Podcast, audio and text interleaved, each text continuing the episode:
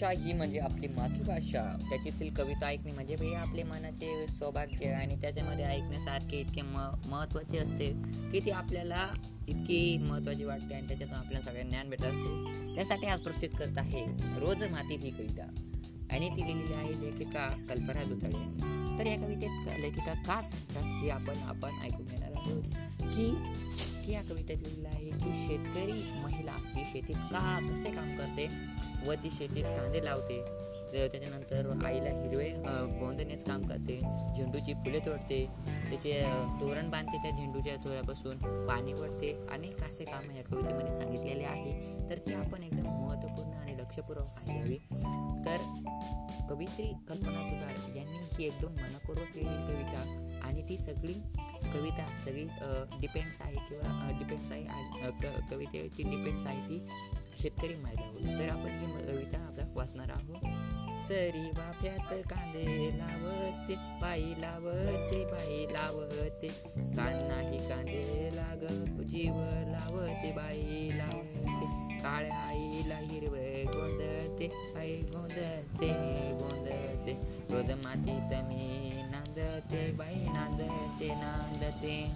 हिरवी झेंडूची फुले तोडते बाई काही फुल मी देह बाई तोडते. घरदाराला तोरण बांधते बाई बांधते.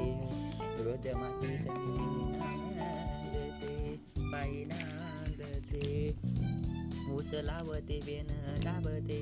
बाई ऊस लावते बी बेन दाबते बाई दाबते.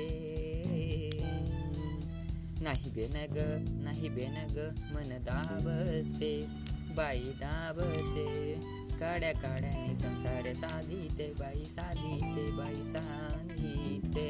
अरे रोज मी मातीत नांदते बाई नांदते नांदते.